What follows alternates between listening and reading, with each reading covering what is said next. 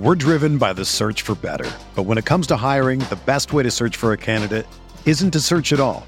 Don't search match with Indeed. Indeed is your matching and hiring platform with over 350 million global monthly visitors, according to Indeed data, and a matching engine that helps you find quality candidates fast. Ditch the busy work. Use Indeed for scheduling, screening, and messaging so you can connect with candidates faster.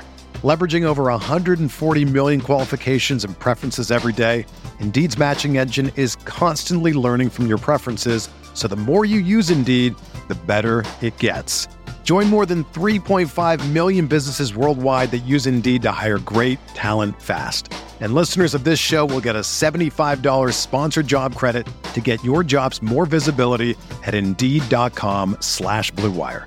Just go to Indeed.com slash BlueWire right now and support our show by saying that you heard about Indeed on this podcast. That's Indeed.com slash BlueWire. Terms and conditions apply.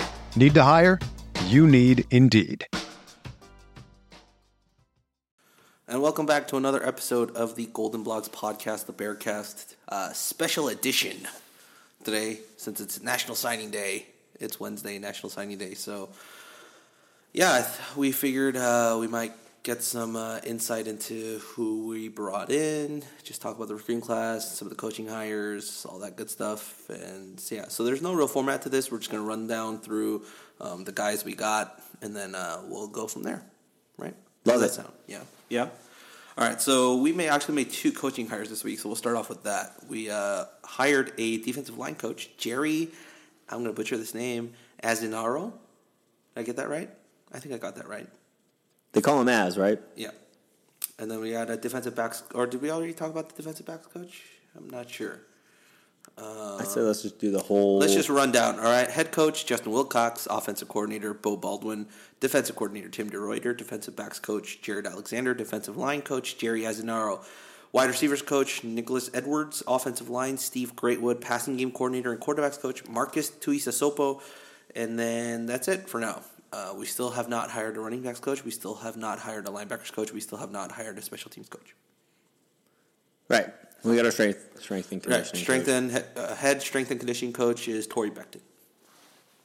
There you have it. Um, I guess we'll start with uh, our brand new newest hires, Jerry Azzinaro. He was the lineman D line coach in Oregon from 09 to tw- 2012, I believe. And then when Chip left for the Eagles job, he followed Chip to the Eagles job. And then when Chip moved to the Niners job, he followed Chip to the Niners job. So he's fresh out of a job. Uh, he, I believe, was the head recruiter for uh, Eric Armstrong. No, was it Eric or DeForest Buckner? One or the other, or maybe Both. both. Is it both? Okay, it is both. And basically developed them into first round draft picks by the Niners. Big time. Big time. They were really good when they were in college. They were good last year. Uh, uh, Armstead, not so Yeah. much, but DeForest Buckner was legitimately good last year. He's the only really bright spot on the Niners. Yeah. Um, and then I don't know who else. I can't remember who the other one was. I'm pretty sure it was Gerald Alexander. I might be wrong though. Or was it Tim DeRuyter? That happened. This week, Yeah. Or last week. last week, I think it, DeRuyter happened last week. I think DeRuyter did have. With Gerald, Gerald Alexander started tweeting tweeting Bay Area rappers, yeah. and that was like over the weekend. Yeah. Was that last weekend? Man, Might have been. Oh my God! Everything is is just mumbo jumbo right now. So, um, I don't. I don't remember. Well, I mean, as far as DeRuyter goes, I was pretty excited. I think the whole staff as a whole is very impressive. I thought what uh, Avi tweeted out about um, this being the most impressive staff possibly ever assembled at Cal was pretty accurate. Yeah, I think I think some more hype would have came if we had gotten someone else at defensive coordinator. Like if we had gotten Jimmy Lake or if we had gotten Tosh back. Like it would have it would have the hype train would have built significantly, right? But at the same time, you got so much experience at every single positional, except you know the younger guys, right? Like the the Gerald Alexanders and the Nicholas Edwards. But in terms of coordinators, you got so much experience. You got head coaching experience and coordinator experience at both offensive and defensive coordinator. Like that's for head, first time head coach. Like what more can you ask for? you're going to rely on them a lot.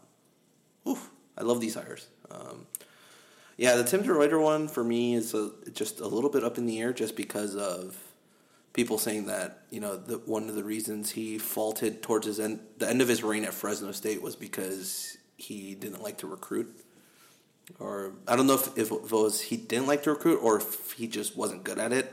But either way, you know, it was just one of those. So I was like, mm, kind of wanted a like a really good lead recruiter at the defensive on the defensive side, but You've been burned.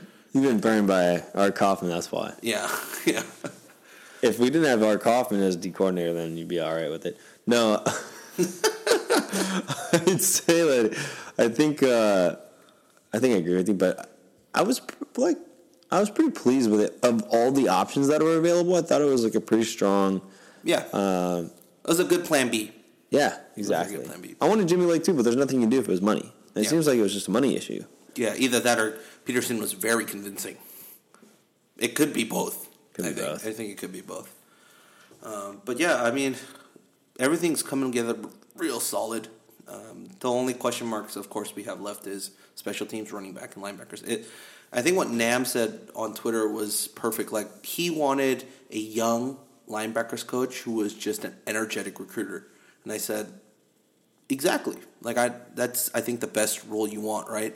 If linebacker is the most pressing need we have going into the next couple of years, then you want your lead recruiter to be at that position and be able to coach up the crap out of all those linebackers, you know. Be in their face on the field, on the sideline. And so, yeah. I remember we talked about this. We we wanted one of those guys that were on the field, you know, jumping up and down into the defensive players' arms, like getting them hyped up. Like, and if they if they did something wrong, just rip one into them. And then if they did something great, like you know, pat them on the helmet and give them give them you know high fives and all, and then and go on their merry way. So, yeah, I, So, so once again, that was a little bit more animated than Art Kaufman. um, yeah, I, I think that you there's a trade off. The trade off is that that young that young coach, even Tosh, like we can use Tosh as an example. If it is Tosh, certainly you're getting the dynamic recruiter, um, and I, I personally think that Tosh is a really good coach, but you never know how it's going to translate up. Yeah. And what we do know with Reuter is it can translate down. And our standards aren't very high at all. You know, even when he was bad at Fresno State, the defense was still better than 100. Cal. Yeah. so it's like, how bad could it really be? Can it be possibly worse than last year? And then you add in the fact that Wilcox is already a defensive minded coach, and it almost feels like it's a pretty safe play. So, yeah, on the recruiting side, I, I understand it. Um, but from everything I've read about all the other coaches we have, and you look at somebody like Steve Greatwood, for example, that can recruit on both sides of the ball. Uh, it might not have to be DeRuyter that goes out and gets these people in the door. It could be that Justin Wilcox, you know, people forget that Tedford was a pretty damn good recruiter himself. yeah, So Wilcox could have a bigger role in uh, closing the door and sealing the deal, so to speak. Whereas like Give Gerald. Alexander likes to say, exactly, give him coffee. coffee me. So yeah, I, I think the recruiting side, yes, for sure, I agree. But at the same time, like it might in the end be a little bit safer than if we'd brought on someone younger, not named Tosh, and they didn't or weren't able to make that jump into being a Pac-12 defensive coordinator. Yeah, I, yeah, I think that's a solid, solid analysis of it. Um, but so the question just remains, you know, how are how they're going to fill out the staff. And which, by the way, there was a press conference on campus today about National Signing Day and all the guys that you know faxed in their letters of intent. One of the big things that they asked him at, um, or they asked Wilcox at the press conference, was about the other positional coaches, and he did say, you know, we're working on that. I'd say sooner rather than later, um, but you know, we're still working on it. So And right after that, grad assistant from Oregon Yep. coming on down. yeah, so I it's you know what I, I like the the fact that they took a little longer with this. I think Co- Coach Wilcox. This is just my thought process of it. Coach Wilcox gets the job and he looks at the timeline and he goes, even if we rush to get in all our all the coaching staff set within the next week, that only leaves us about a week and a half till National Signing Day. We're not going to go out and all of all of a sudden pull these recruits and make these relationships, right? Nor are we going to burn bridges and go after guys that we recruited at those previous universities, which is what they did, right? They didn't go after any guy that you know Wilcox recruited on defense at Wisconsin, or or Beau Baldwin recruited um, to Eastern Washington, or or Tim DeRuyter had uh, ties to when he was at Fresno State up until this past January, right? So they, they didn't exploit any of that, which I think is a good thing. They did it the right way. Yeah, they did do it the right way. They didn't pull any. If you know, if a recruit basically says like, "I want to come with you, coach," that's different versus a coach going up to the recruit and saying, "Hey, I'm I'm leaving. Come with me. Come with me." So. Yeah, I I like the process that he decided to go with this, and now they're taking their time with the running backs coach and the the linebackers coach, and they're going on from there. I think the linebackers coach people might say, you know what, maybe if we had one installed, we could have pulled a couple more. That might be true, but the quality is also a big thing too, right? And if we get a linebackers coach like we're expect or not we're expecting, but we hope is a young, energetic guy who who is a very good positional coach, then I'm willing to give up a class, you know, to get the right guy in to set up the future of that position. You know, we didn't have to you don't have to rush and try and overpay or reach on a you know a supposed superstar at that position in terms of coaching. Just just so you can match the timeline and maybe get in a couple more guys just for this you know this recruiting cycle. I agree with you. I think we played a conservative game. Everyone's going to look at this. It, it, was a very underwhelming signing day. Yeah. I well, wouldn't disagree with anyone who said that, but it was by design. Yeah. And so we have to be okay with that. And we saw the negative ramifications that can come when you flip a bunch of San Jose State folks into coming up to Cal and they never see the field and you have them on scholarship and that spot can't be filled later on. Like that really hurt us. Yeah. And so I actually think that, yeah, the class is small. It, it, you don't have a team that needs all that much. No.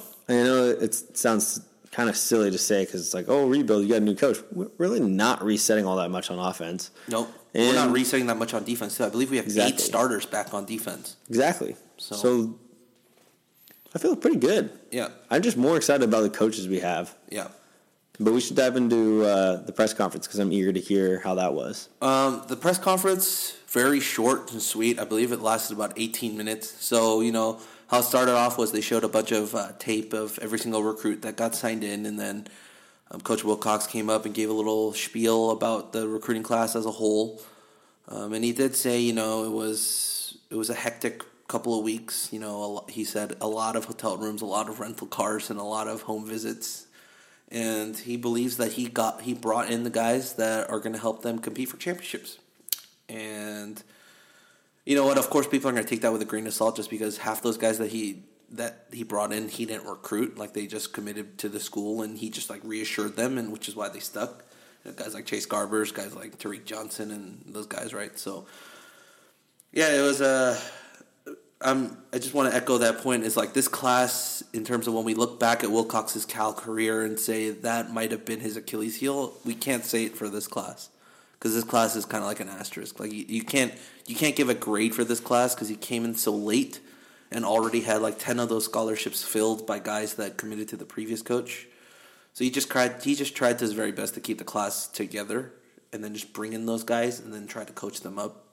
Which I think that there's a couple of hidden gems in this class too, but yeah, um, back to the point of the original press conferences. Yeah, he he said everything that he wanted to say, and then we started asking questions. They asked him about um, the recruits. They asked him about the positional staff that they haven't hired yet, like the running back, special teams, and he.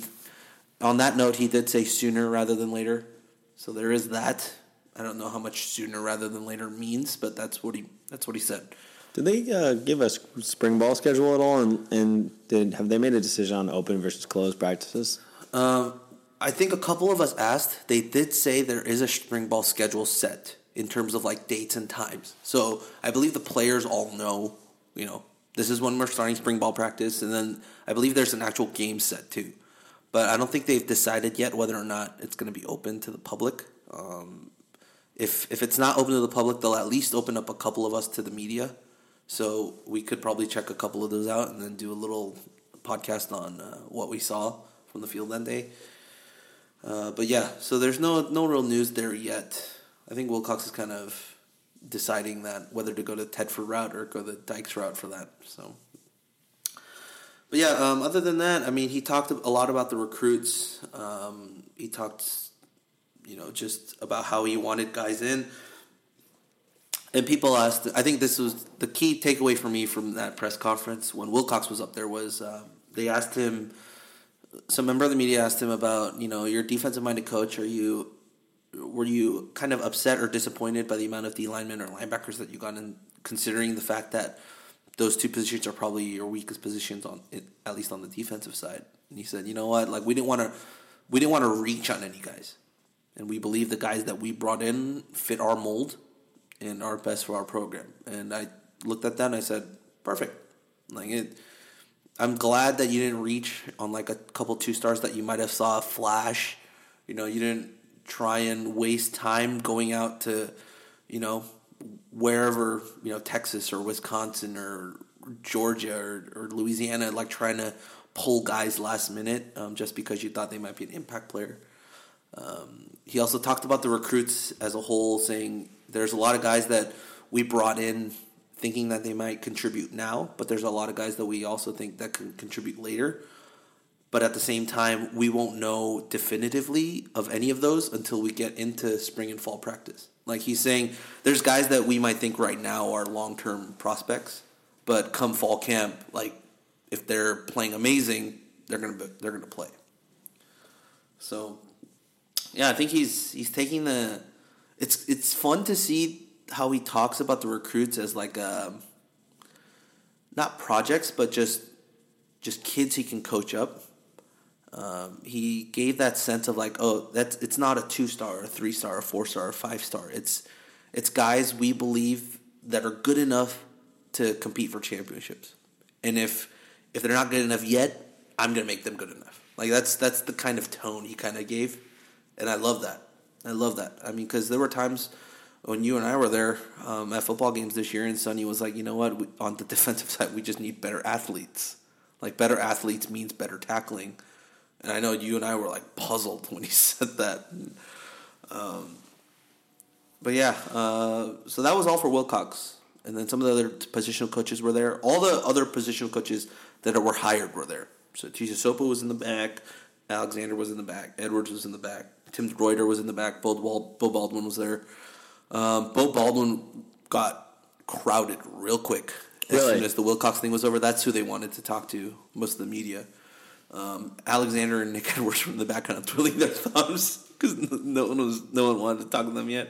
So I went up and talked to Alexander and uh, and Edwards for a little bit, um, and the two biggest takeaways from each guy was Edwards.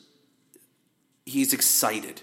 I I don't I can't put another word to it. He there's the twinkle in his eye when I asked him if he looked at any of the recruits or any of the guys that he has. Like, is there any tape you've watched? He said, "Yeah, I watched some tape on Vic Wharton, Stovall, VC, and D Rob." And he's like, "They're very fast." He's he's like as and he laughed as he said it, and he's like, "I got a lot of speed to work with."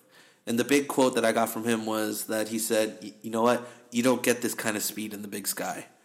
So I think he's really excited at the prospect of working with guys with this much athleticism and ability, um, especially with the fact that D Rob and, and Stovall are going to be sophomores next year, I think that only helps. With VC being a senior and Stovall and, and D Rob being sophomores, having one year of conditioning under their belt, one year of actually playing in the Pac 12 under their belt, too, and how good they were, they're only going to get better.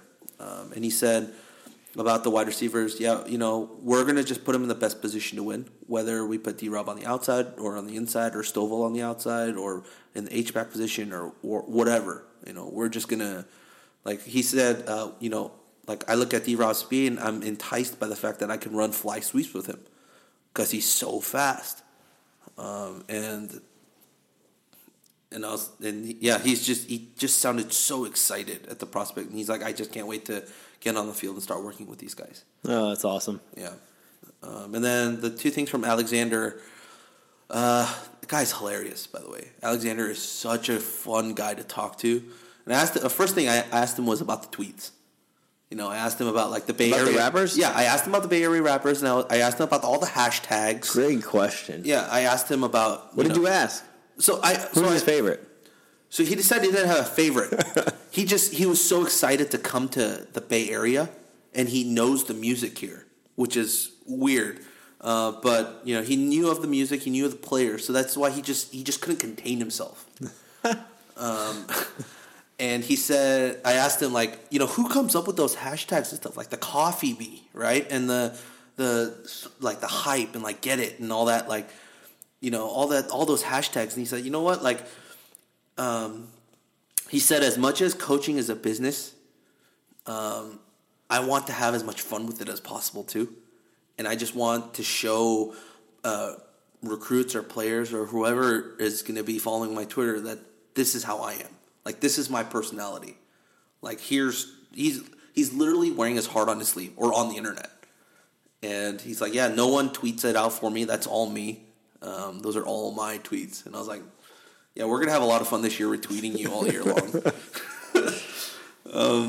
That's really cool. Yeah, the big thing I took away from Alexander though, two quotes. Uh, the first thing was that I asked him what type of recruits do you want it, and he said I want dogs.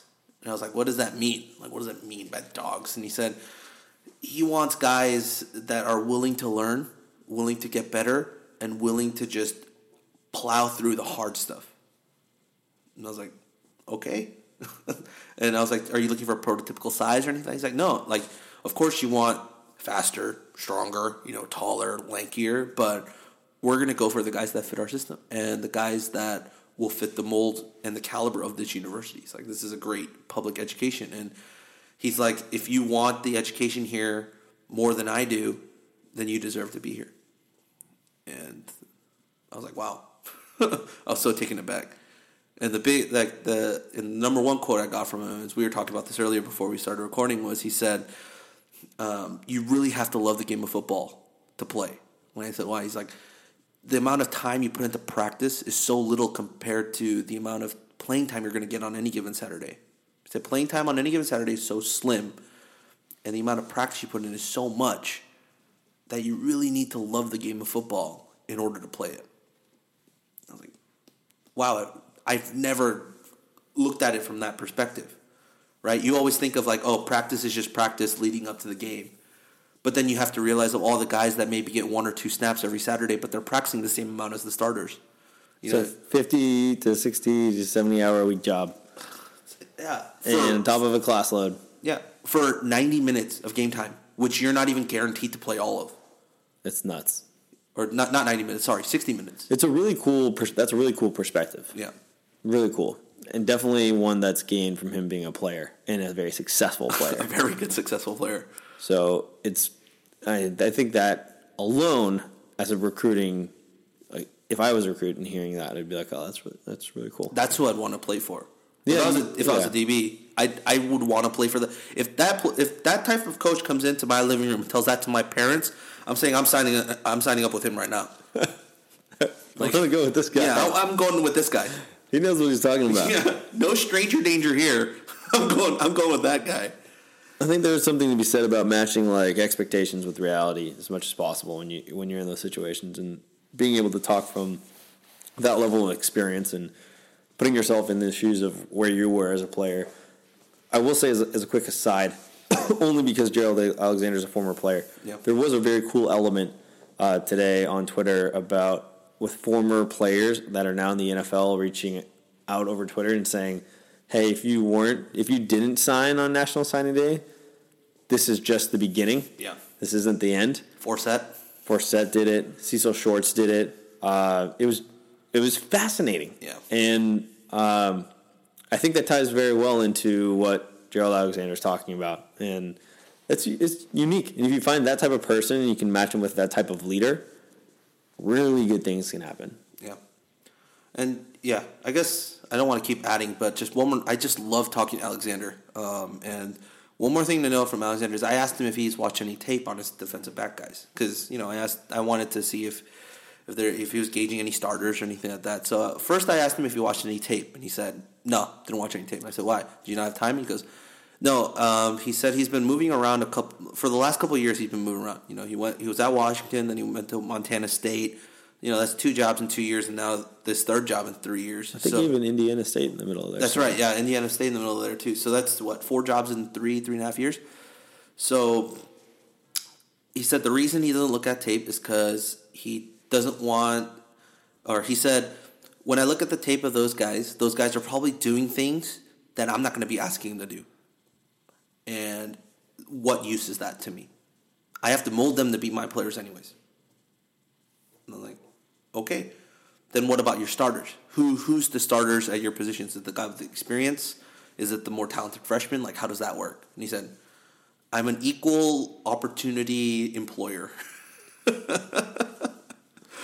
that's all he said. And I said, Does that mean everyone's getting a clean slate? And he's like, Yep, everyone gets a clean slate. Fresh start. You know what's popping in my mind is Darius Allensworth's tweet this week, where he's like, "New DB coach is fire." I mean, That's if he's talking to us like that, the media, can you? I can, I can, I can't even fathom like how much fun it probably is in those team meetings. It's probably ridiculously fun with the DB coach. So, yeah, those are those are my takeaways from the press conference this It's week. cool. There's a lot of guys on that staff that know what it takes to be, get in the NFL, Mm-hmm, and people forget that we were a powerhouse for producing NFL talent. Which, which we technically still are. Yeah, oh yeah, still are. Yeah. Haven't lost it, but you know we've been Not to the- more one sided. Yeah, and we, I mean, Lorenzo Alexander was the MVP. Pro the Bowl MVP, which means nothing, but it's cool because he went to Cal. So uh, well, he laid out. I don't know if you saw, but he laid out Jimmy Graham, and Jimmy Graham got furious. yeah. I, I saw that. yeah, Jimmy Graham was none too pleased. It's always funny when you see the players that are trying really hard in that game, and then you see those that are not. Um, but anyways, uh, that's on to another point. Yeah. I think having that level of experience from a coaching level from guys like Gerald Alexander that knows the NFL as a player, uh, to guys like our new D line coach, who I, as I won't even try and pronounce his real name, um, was with the 49ers for six years. Just call him Jerry, Uncle Jerry, Uncle Jerry. Uncle Jerry. His name is Jerry Azzinaro, so I'm just gonna call him Uncle Jerry. Did he approve that? I don't know. All right. We'll, we'll find out. Tuiasosopo, who was a quarterback with the Raiders. Like we have these guys that all understand the journey, and I think that's really fundamentally important. Um, it's not that we didn't have that. It's not like Greg Burns or you know wasn't a great coach or anything like that. But I think that someone that can show you the end destination, say, "Hey, here's how you get here." Now let's focus on executing the process. It's much easier than the person who just paints the vision. You can paint the vision all you want, but when it comes down to it, you have to be really good at executing.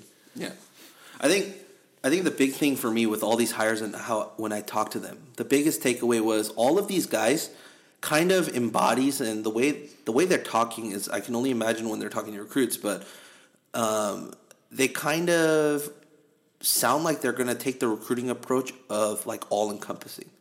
So tell me if I'm wrong, okay? But this is how I imagine it: is Tedford's reign when he get, went after recruits is, hey, here's you, here's the NFL, here's how we're going to get there, okay? And that's kind of how that's how, kind of how I imagine it. I look at Sonny's era here, and I go, hey, here's you, here's professional football, but here's the afterlife of football Right. right? That's that's what you're gonna. That's that's what they were trying to sell. Mm-hmm. I look at this coaching staff and I go, here, here's the NFL, and that's there. That's just a midway point in your life, and here's the afterlife too, of afterlife of football, and that's what this school is going to provide you. I think, I think they they combine the two. Right, you combine the, the the prospect of hey, if you come play for us, we're going to try and make you into an NFL player, and on top of that, if your NFL career doesn't pan out, or even after you're done, what are you going to do? You're going to have a number one public education grad uh, graduation to to show for it. Right.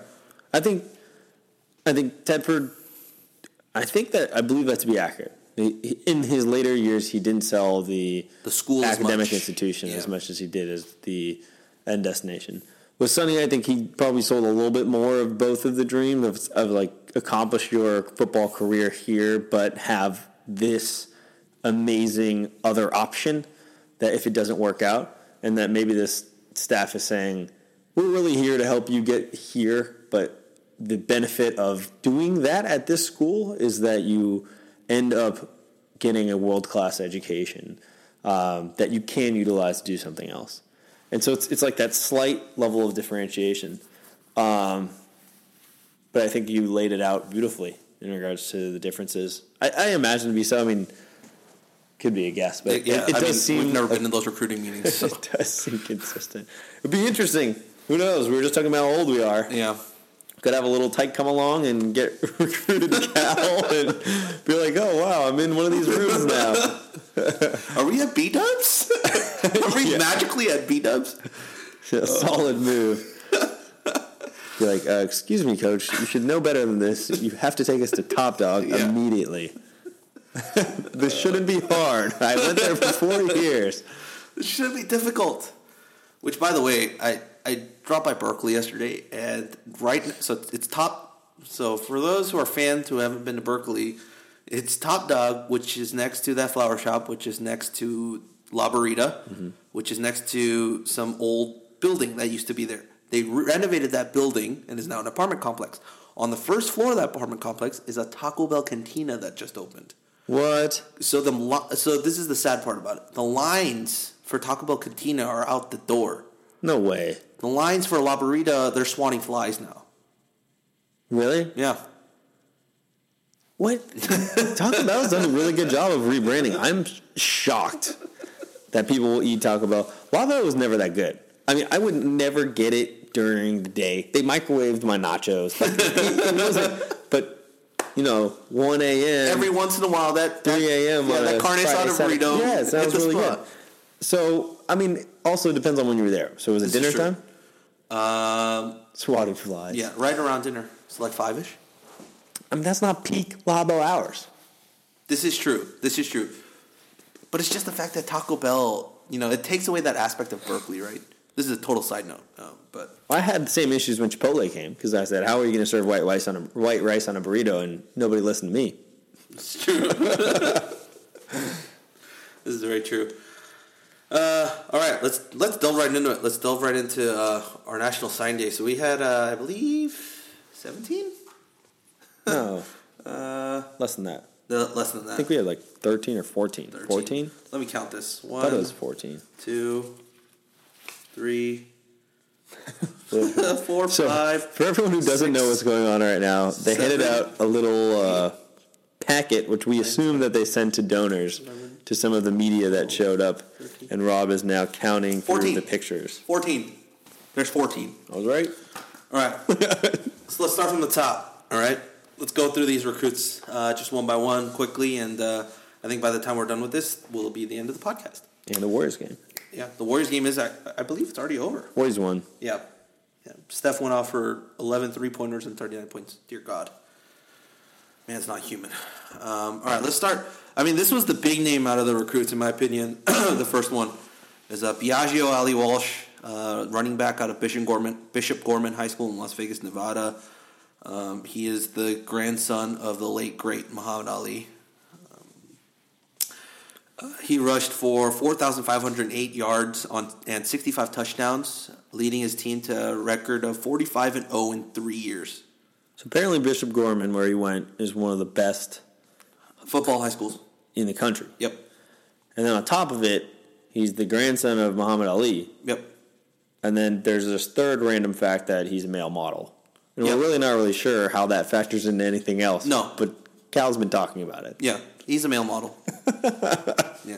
So, so I, I actually looked this up because I was I was trying to figure out does this affect the scholarship and the like because he's being paid to do something, right? Does that affect him as a as a player? No, it And- only is if you're because I went through this with Yeah. the NCAA clearinghouse. Yeah. As long as he's not doing it on behalf of his football skills. Exactly. If he's not, yeah, if he's not benefiting from his football side of it, then it's all right. Yeah. Which is really hard to like. So I got I had an issue with that where I went to a, a conference with my dad and my family was in Orlando, um, and I so I played in a tennis tournament there just for fun with a bunch bunch of people there for a conference and won the whole thing. And they had a prize for it, which was a set of really nice Bose headphones at the time, which I still have, and they my mom had to accept the gift on my behalf because it would have ruined my eligibility had I accepted the Wow. headphones that I won in a tennis tournament. Wow. Yeah, really interesting stuff. So yeah, so I believe there is no. Which I think might still be illegal if my mom accepted it. Like, Yeah. Sure it still breaks the rules, but no one really It's cares one about loopholes. It's those I'm pretty sure like that's what happened to Maurice Clarett and like. but uh, Reggie Bush, his mom accepted the house on his yeah, behalf. exactly. There you go. So I guess I'm just as bad as Reggie. Do we have any trophies to take away from you? no, absolutely some, not. rec- some record books to take. You my like seventh place ribbon. You guys can have that one. Your participation ribbon. yeah, yeah. Thanks for being here. Good stuff today. Do you have those lemon slices from 15 years ago? Like, Yeah. we'll, we'll take those too. Um, but yeah, uh, I mean, I watched this guy's tape. Fast. He's really fast. Um, I definitely see him in the, the I wouldn't say Jahvid Best, maybe the Shane Vereen mold. Um, I haven't seen a lot of his tape where he catches out of the backfield, but from what I've seen, he makes his reads well when he gets it, and and just explodes out of the gaps, um, which are which is pretty solid in my opinion. So, yeah, I'm I'm very very hyped uh, for for this one. But although this one might pan, not, might not pan out for like another year or two, I don't think he might, actually might even redshirt this year just because of Yeah, we're stacked. yeah the sheer amount of running backs we have. Um, anything else to add from this, Andy, on Biagio?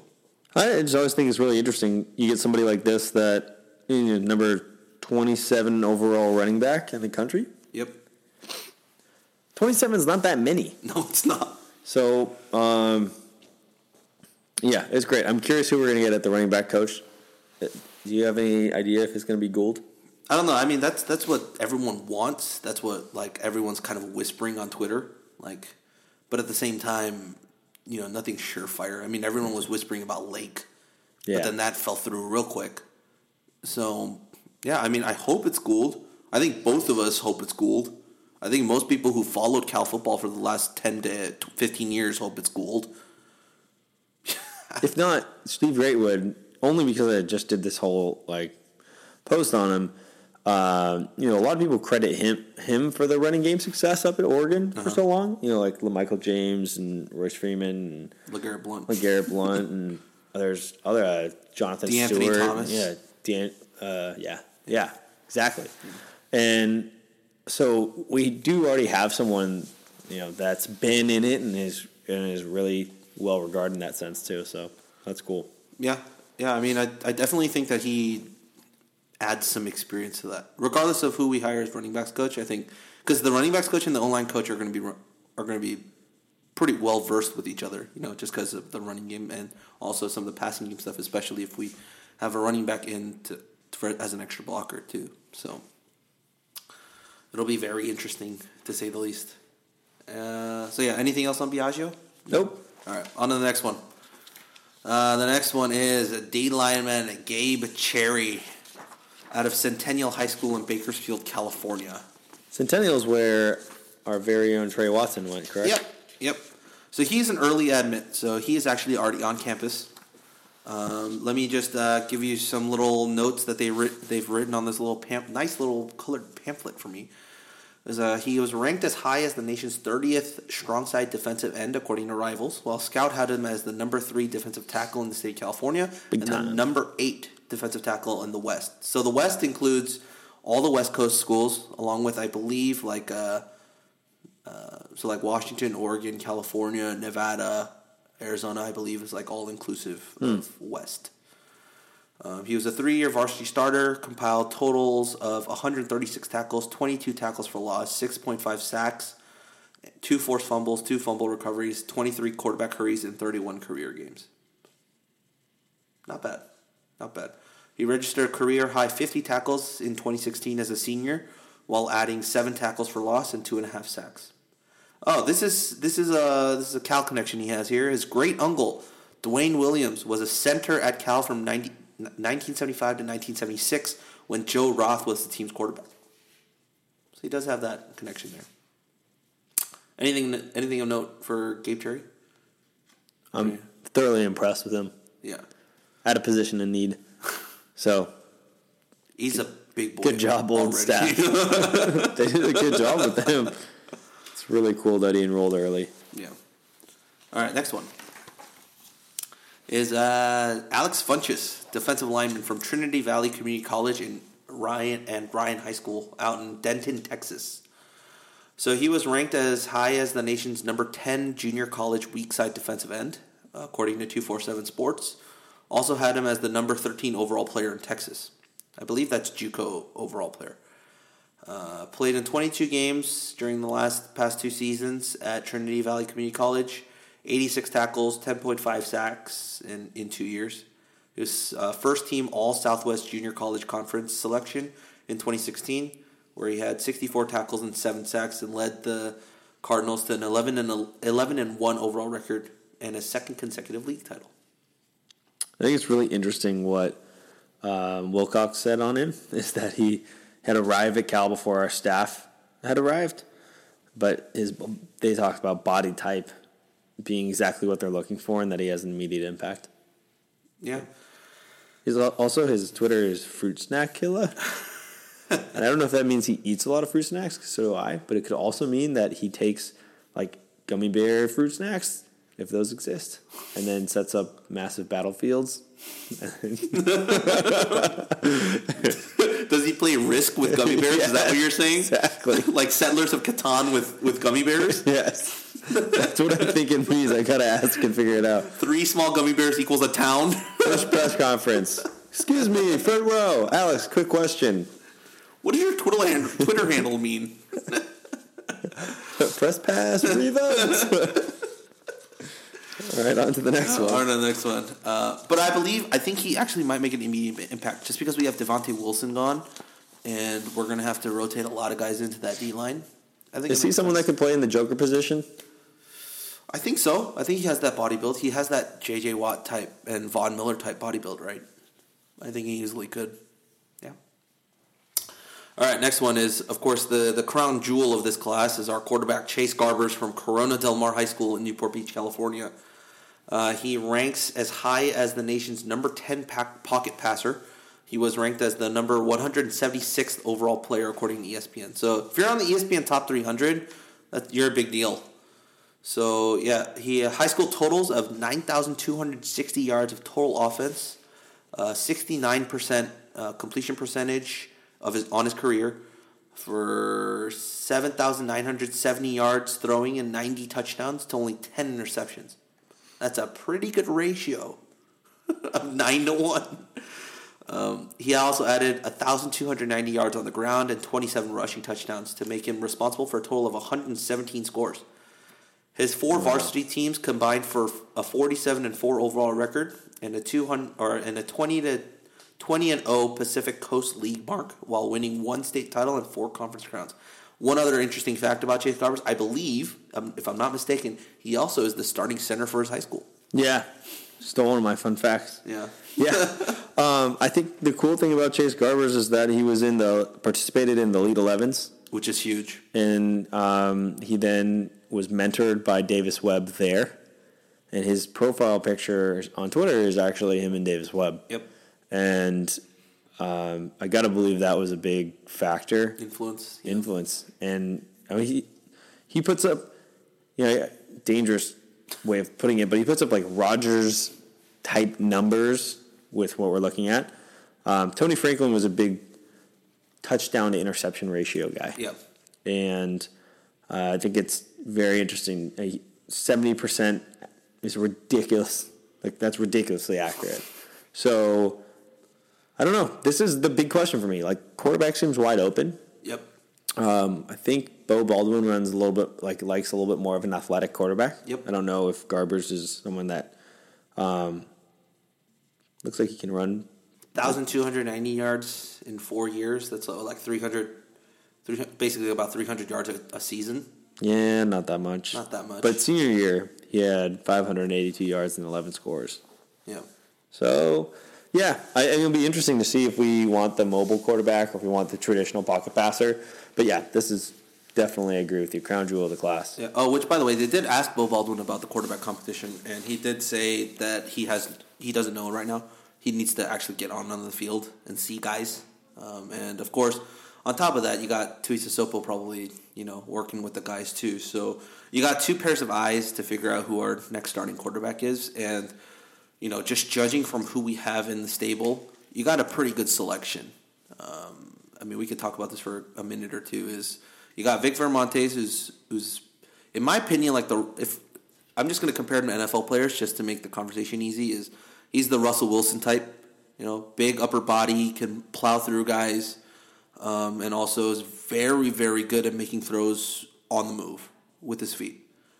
Then you got guys like Max Gilliam, who, in my opinion, is more of let's see, who's a who's a mobile quarterback that throws that well. Um, I mean, I Rodgers is one that comes to mind immediately, but that's like too too good. we can't use two Rodgers comparisons. I, like, a, like a Teddy Bridgewater type. I think he's pretty good with his feet, or maybe a Deshaun Watson. That uh, I mean, since he'll be in the NFL now. Future 49er. Uh, so yeah, you got those two guys, and then you guys got you guys you got guys like Ross Bowers, you know, who who can move, but he's better as a pocket passer. Mystery Man. Yeah. Never got to really see him last year. Uh, the Rosselcopter. Um, so yeah, I think that that race is wide open, and we'll know. You know, I think realistically, I hope we know by spring game, but I think realistically, we'll probably know like two weeks in the fall camp. we got Davis Webb as a grad transfer late last year. Is there anything like that potentially, or no? I don't think so. I don't. I don't see the staff going that route just because your entire wide receiver core is young. Might as well build them up with a young QB as well. I don't see the. I don't see the reasoning behind getting another uh, experienced quarterback. Good to know. Yeah, that's just my that's my two cents. All right, on to the next one is uh, Kyle Harmon, linebacker from Freedom High School in Oakley, California. So that's we finally got a local kid, local linebacker. couple of them. Yeah, a couple of them. Uh, three-time Bay Area News Group All Bay Area selection, who led his team in tackles in each of his three prep seasons. Finished with career totals of 405 tackles, three, 30.5 tackles for loss, and 11 sacks. Earned Bay Valley Athletic League Defensive MVP honors as a senior in 2016 uh, when his team won its first 11 games before finishing 11 and 2 and ranked number 13 in California in the final Max Prep polls. Thoughts? I, I really like what Wilcox said on focusing on the Bay Area and the things that are closest to them, like getting it right at home first Yeah. and then branching out from there. So this is the beginning of that. Yeah. And there's a couple guys. Um, Gavin is the other one who's in Sacramento, and those coaches up there are like, yeah, we haven't seen like Cal coaches in a while. Yeah. Um, so to come out and get somebody like this is a I think is a it's a big win for us. Yeah. Yeah, I mean, he did say at the press conference today, too, was that, like, we're going to recruit from the Bay Area and go outward. That doesn't mean we're not going to go to Georgia or Texas or New Jersey. If we have the connection there, we're going to go out there and get it. And I think the big thing was he said that all like a lot of the how we're going to recruit in the Bay Area, like he said, you'd be surprised at the amount of connections we already have. Like the coaching and positional staff that already have relationships with Bay Area high school coaches and those schools is pretty is pretty deep. Um, so if he's already got that set, he's already in better position to succeed in terms of Bay Area recruiting than Sonny was. Yep. All right, on to the next one. Ah, the fun one. Wide receiver Jeremiah Hawkins. Um, so he's an athlete. I don't know if they'll actually use him at wide receiver, uh, but I hope I think they might. I think they will. Uh, but Buena Park High School. Um, he uh, let's see, went to the same high school as Tariq Johnson, who was an early enrollee here too. He is the uncle of safety Jaylinn Hawkins. Don't ask. Don't ask. so just his little stats is a three-year prep varsity player, solid all-around threat who compiled 2,314 all-purpose yards, including 2012 over his final two high school campaigns. Dang. Let me see. Had over a, a thousand all-purpose yards in his junior and senior year. Jeez. Um, had his most productive season as a receiver during his junior campaign when he earned first team All Freeway League honors by registering career highs of 45 catches, 775 yards receiving with five touchdown grabs, and as a junior also helped his team to a 10 and 3 all-time record and third into the third round of the southern section of the Southwest Division playoffs. One thing I do want to note about both Jeremiah Hawkins' stats and also Tariq Johnson's stats is you might be like, oh, that's underwhelming. The Buena Park offense apparently had a lot of good offensive weapons. So they spread the ball around a lot more than, you know, any of those high schools where they just threw to one guy. Like D Rob's stats when he was in high school are through the roof. But that's because they either they ran with the ball to him or they threw the ball to him and he just racked up everything. So yeah, they just had a lot more weapons to to use. So that's a little asterisk on his stats. Thoughts? I'm excited. I'm still. Uh, I'm impressed. I think there's there's good a lot of good talent. He's tiny. He's only five eight, so it'll be interesting to see where he slots in. But he's I they showed off his tape and they showed him uh, what's it? What punt returning and kick returning? That that is where I want to see him get starts right away. Oof, the guy's fast. If you have him and D Rob line back there, like I don't, there's not much you can do. I don't know if we will put D Rob back there. Why risk the injury? You think we will? I think we will. I guess if they were doing with uh, Dory Jackson, then the, they'd do it with D Rob. Yeah. Might as well put your best athlete back there. Yeah. See if he can make something happen. Uh, the next one was the surprise of this offseason Elijah Hicks, the defensive back from La Mirada High School in Long Beach, California. Uh, he ranks as high as the nation's number 19 athlete, according to Rivals. He's the number 25 quarterback in the country by Scout. The Whittier Daily News All Area Player of the Year as a 2016 senior when he totaled 1,001 all purpose yards, 10 touchdowns, 40 tackles, and 5 interceptions. Compiled two year varsity totals at La Mirada of 1,324 all purpose yards and 15 touchdowns. Uh, one more thing to note of Elijah Hicks was he was a Notre Dame commit, flipped to Cal, committed, and enrolled the week that we fired Sonny. It's so funny to me.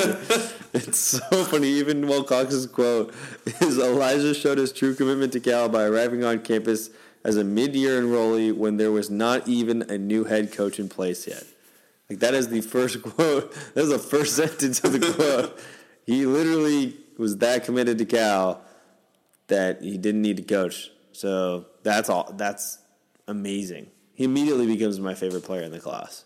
I look at this and I say, two years from now, okay, two years from now, the starting corners at California, not including the nickel, but the starting corners of California will most likely be Elijah Hicks and Nigel Edmonds.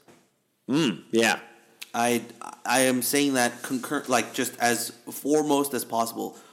I think that's going to happen just In because two the- years? In two years, Yeah, that's a good one. just the just the athleticism that they have. I think Josh Drayden is going to be a good holdover between the two groups, and he's good. Josh Drayden is good too, and I'm not taking him out of the equation. I just think from a talent standpoint, coming out of high school, these two guys are who I see becoming like our version of King and Budda Baker. Like that's that's that's how I see it. That's just me. Wait, Budda, Budda, didn't Baker play linebacker? I think King and um, was Sidney Jones or something. Oh. Jones. Sorry, Yeah. Cindy. I was watching something on Pac-12 Network today, and they were talking about Baker, so I just immediately registered that name. But yes, King and Jones. That's who it is. Yeah. Any thoughts on Elijah Hicks? I'm just claiming him now as my favorite player from the class. You're claiming him. He's mine, so you can't take him. Damn it! No, I already have. Um, the next one's already my favorite. So Ooh, yeah, the next one's my favorite. build the suspense. Yeah. Next one, my my man, my man, wide receiver Tariq Johnson out of Buena Park High School. He is the teammate of Jeremiah Hawkins. Um, he is a four-star recruit and member of the prestigious ESPN 300 list. Ranks as high as the nation's number 37 wide receiver and 273 player overall on ESPN. A two-year starter who compiled prep totals of 19 games for 61 receptions, 884 yards, and 10 touchdowns. A solid contributor for a pair of prep teams that combined for a 20 and 5 overall record and a 9 and 1 Freeway Football League mark with one conference title and a pair of trips to the CIF Southern Section Division 3 playoffs. Man, that's a mouthful. Uh, I love this guy's tape. Uh, I'm gonna say it out front now. I mean, the guy, the kid is what I think six four. The guy has an amazing catch radius. You throw anything in his vicinity, and he's gonna come down with it. Uh, coming out of his breaks, uh, I, I think it, his footwork maybe need a little more work. But as for that size right now, you could utilize that right away. Uh, just just plug him on a down and in or a quick slant on a, any small DB, and you have a touchdown right there. I, it's simple. It's very simple. I, that's what I expect of Austin Aaron or Carlos Strickland. Of course, Aaron moved on. Strickland also moved on, so he's that next type. Uh, but I also look at him and I say, like people might people might not agree with me, but I look at his what he can do, and I could potentially see him maybe becoming a tight end too. Hmm. With that size, fill out his body a little more, see what he can, and he already has his pass catching abilities. If he if he's good at coming out of a of a what's it hands on the field stance, and he's good at blocking, then I don't see why you don't turn that guy with that type of size and that type of pass catching ability into a tight end. Yeah, for everyone that doesn't know, Rob's been talking about Tariq for a while. Yeah. So when since he, said this since he committed, player, yeah, wasn't a surprise.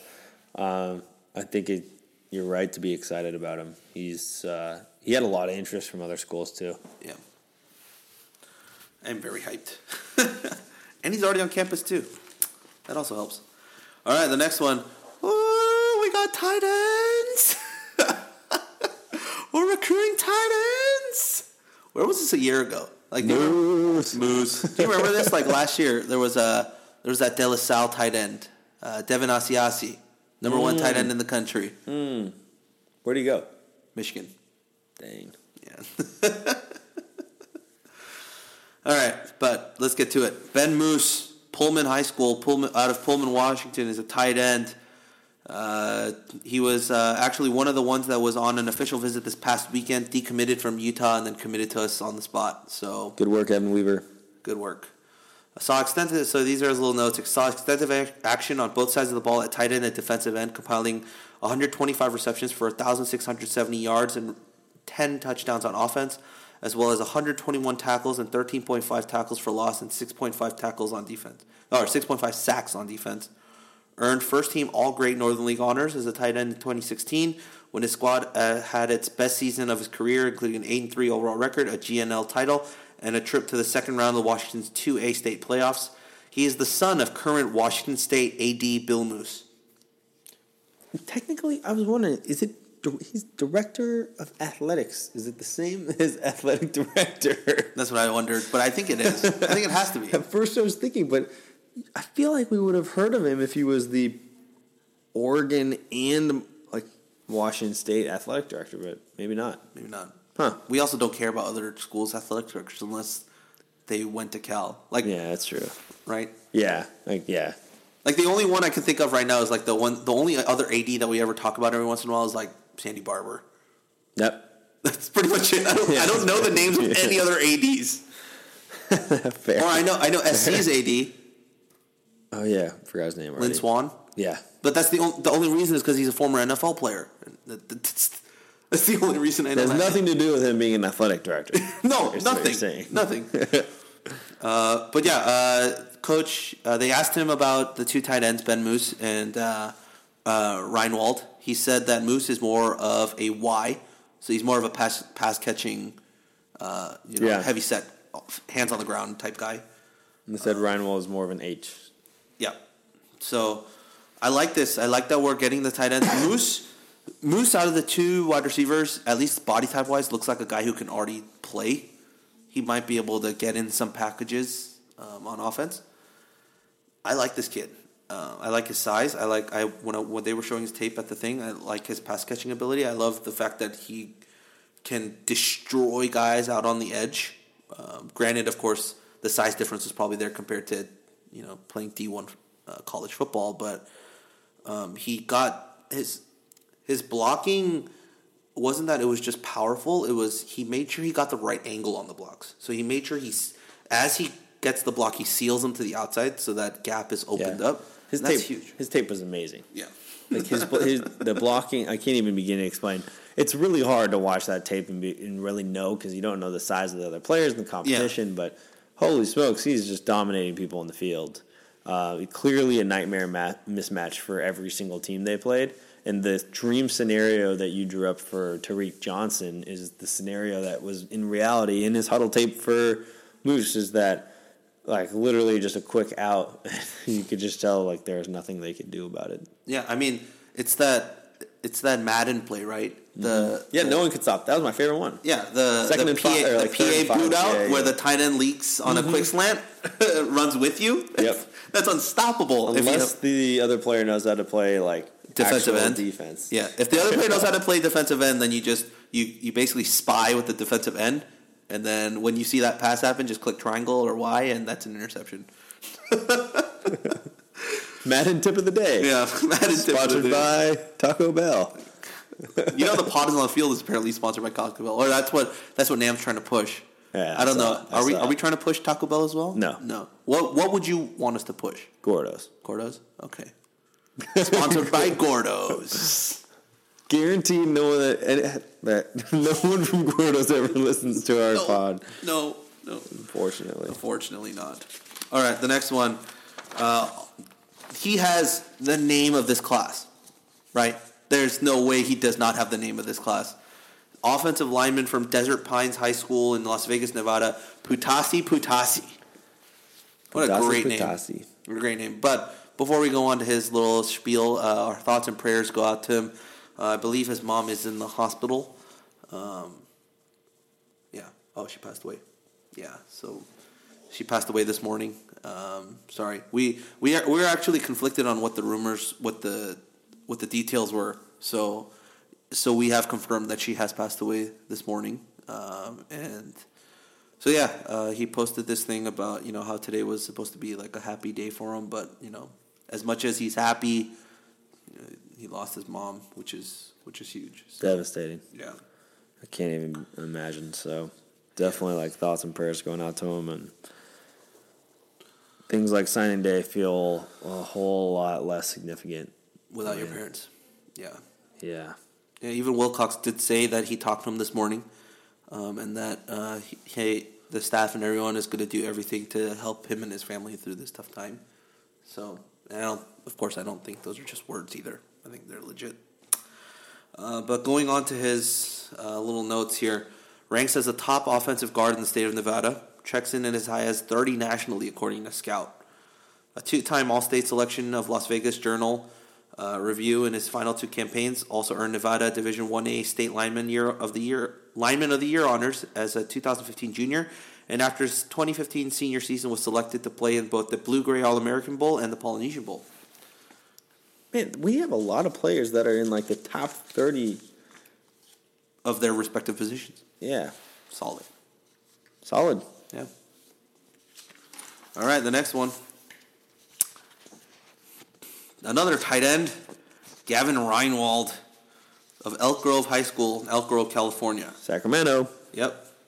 So a key member of prep squad that combined for 34 and 6 overall record, two Delta League titles, and three deep runs in the, uh, the Sacramento Joaquin section playoffs, including a trip to the finals during his 2015 junior season.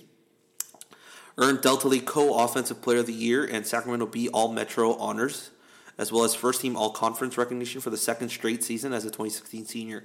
Posted career totals of 110 receptions, 1,873 yards, and 30 touchdowns. Anything pop out to you? I watched his tape. Yeah. Yeah, he, I mean he, he looked fast. That's the thing I was surprised. Is I thought he looked I thought he looked fast. I looked he had good hands. Um, seems just like another. This seems to be the body type that uh, you know Coach Wilcox really wants. Yeah. So I'm glad we have more than a few of them. Yeah, I like it. Um, I like this this hire a lot, or this this get a lot, because you're getting two different types of tight ends, right? And now you can you can kind of mix and match and play around with what you think is going to be the best. All right, the next one. Only a couple more to go. Here we go. Uh, offensive lineman Michael Safel. It's not Saffel. It's Safel. Oh, really? It's not Saffel. It's Lame. not Saffel. Yeah. Uh, ranks as high as the nation's number 14 center by 247 Sport, named the Sunset League Offensive Lineman uh, of the Year in each of his final two prep campaigns. And he has a whole bunch of honors his senior year. He earned first team All State, first team All County, first team All Reg- Region, first team All Area, first team All Southern Section, first team All Sunset League honors. Insane. That's yeah, it's great. And yeah, I'm consistently surprised. I mean, once again, number four. I mean, we don't really count two four seven sports because Yeah. most of the things they do is wrong. But um, yeah, it's it's really impressive. Like there seems to be a fair amount of quality here. Yeah, I watched his tape. This kid destroyed his competition. Like I, I, yeah. As as once again, you just don't know from some of these tape like what their level of competition they're playing against is. But he broke out in the second level and was just plowing guys into the ground on every play that they showed. so, yeah, I think he can grow into that center role. I think that's I think that's a big big help because we have Ooms at center right now, but we don't have that that next like year or two later center to go behind him. I think this fits the bill. All right, uh, last two, uh, but the first one is defensive back Daniel Scott from St. Francis High School in La Cañada, California.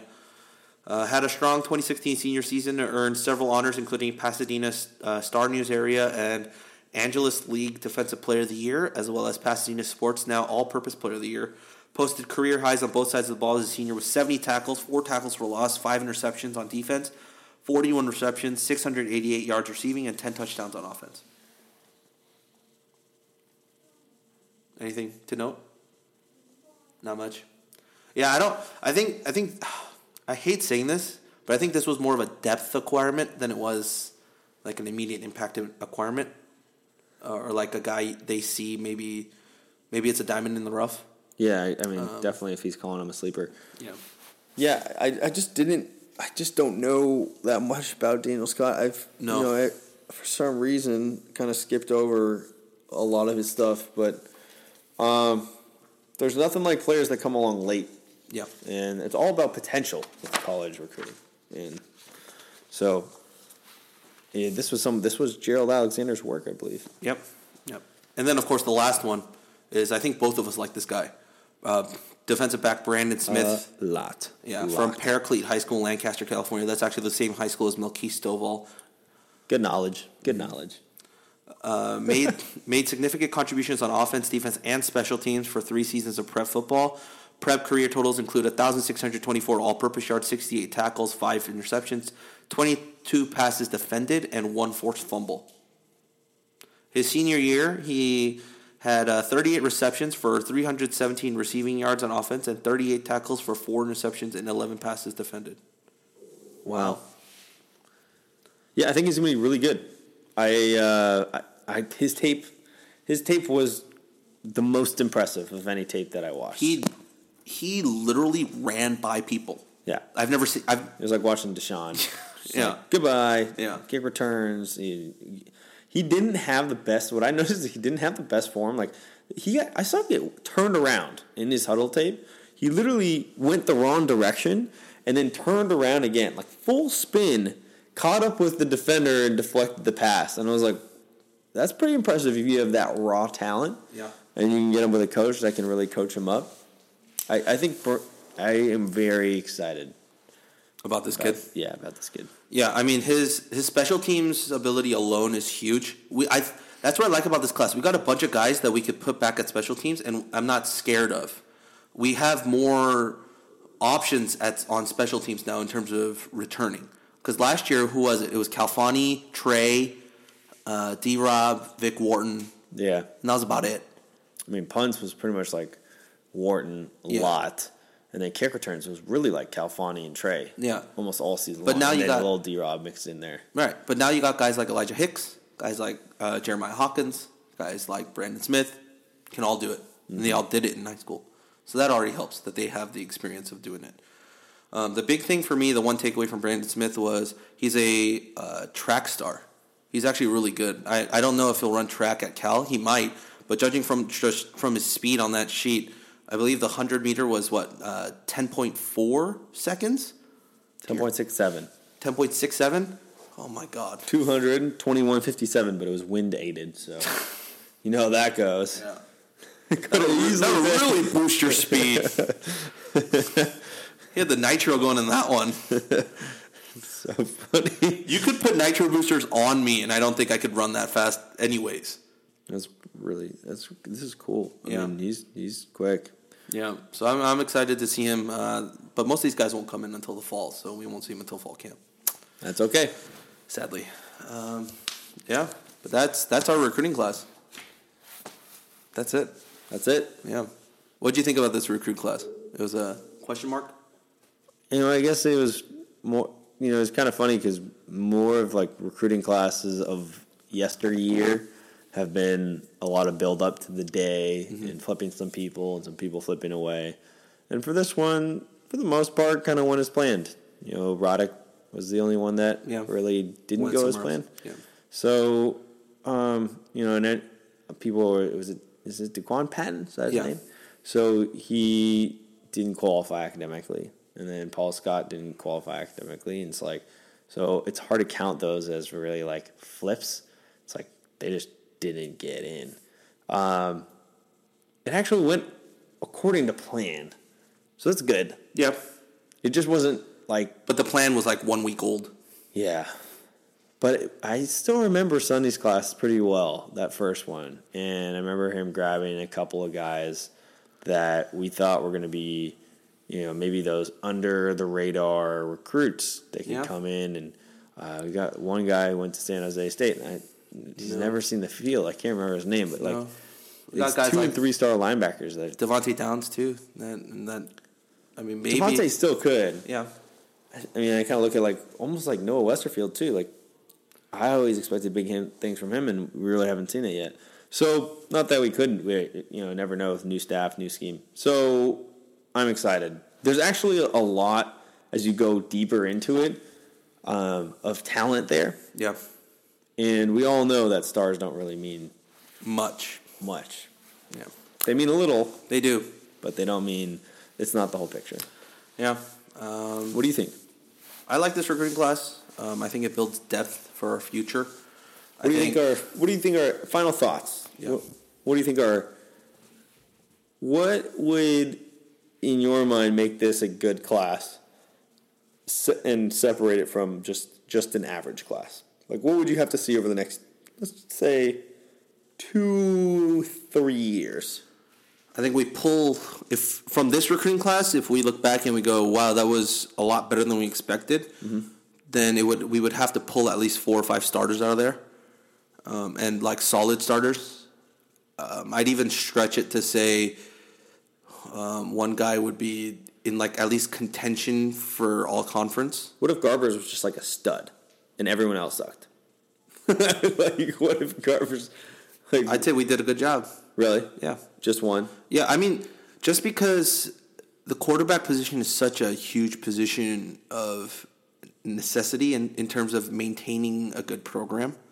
Like, if your quarterback is decent to good, you won't be bad, right? At the very least. So, just maintaining, and especially in college football, where if you start a freshman or a sophomore in terms of a, at a quarterback, you're going to see him at that position consistently with the ball in his hands for the next two, three years. Yeah. Versus any other position is the ball isn't going to come to them. Like everything else is non-ball based. You know, like wideouts aren't going to get the ball unless the quarterback throws it to them. Running backs aren't going to get the ball unless the quarterback hands it off to them. Like, so in terms of like the offensive positions, definitely uh, the defensive positions.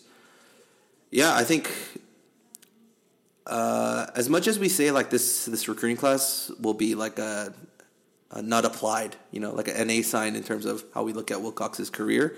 I, I will say this might be one of those where we look back at the positional coaches and how well they do with these guys. You know, like Alexander having all those DBs that we already have, plus you know the speed guys that we got with Braden and, and Elijah Hicks. And we look at that three, four years from now, we go, wow, he coached those guys up to be these guys. He's pretty dang good. Um, I think that's that's where I, I find that the success. Because some of these position coaches that we have aren't going to stay for a very long time, but they're not going to be here for the short term either, right? We didn't hire the stud guys that'll only be here for a year or two and then end up being a head coach elsewhere. Like Edwards, Alexander, these guys will probably be here from three to minimum three to maybe five, seven years. And then at that point, maybe they'll get a defensive coordinator gig or an offensive coordinator gig, or they'll they'll you know get a jump up, you know, to a different co- coordinator position. But if this is where they're making their that career step and they do that in the right fashion, that only benefits us as a program because they'll leave the cupboard stocked before they leave, and just have that type of pedigree, I guess, at the at those positions. Like the whole running back thing with Ron Gould, right? Mm-hmm. We it's just if we had kept him, then I think that pedigree stays. Yeah. But that pedigree was already there starting from before JJ Arrington's time, and it just built Continued and built and built. Exactly. So yeah, those are those are my thoughts about this class. All right. All right, that pretty much wraps it up for us here. Um, we'll be back next week with probably a little more of a formal Basketball. basketball talk. Yeah, yeah. Next week we, we actually got to talk more basketball. Yeah, but there is a game tomorrow uh, or today if you're listening to this on Thursday against Colorado at 6 p.m. I believe it's on Pac-12 networks. Um, so yeah, stay tuned to that. I'll be tweeting from the Golden Block Twitter account. So yeah, Utah. that. Utah. Sorry, Colorado's on Sunday. Utah. Okay. Utah. Wait, so Colorado's at home on Sunday? Yeah. Super Bowl Sunday. Yep. At one o'clock. And when's the game? One o'clock. When's the Super Bowl? Three thirty. Tight squeeze. Very tight squeeze. I might try and do that both. Yeah, I might try to do it too. All right. All right, but that settles it. Um, once again, find us on iTunes, all that good stuff. And as always, go Bears. Go Bears. You know it! Why? You tell the story! Why? You tell the whole damn world this is bear territory! You know it! Why? You tell the story! Why? You tell the whole damn world this is bear territory! You know it! Why? You tell the story! Why? You tell the whole damn world this is bear territory! How come you guys?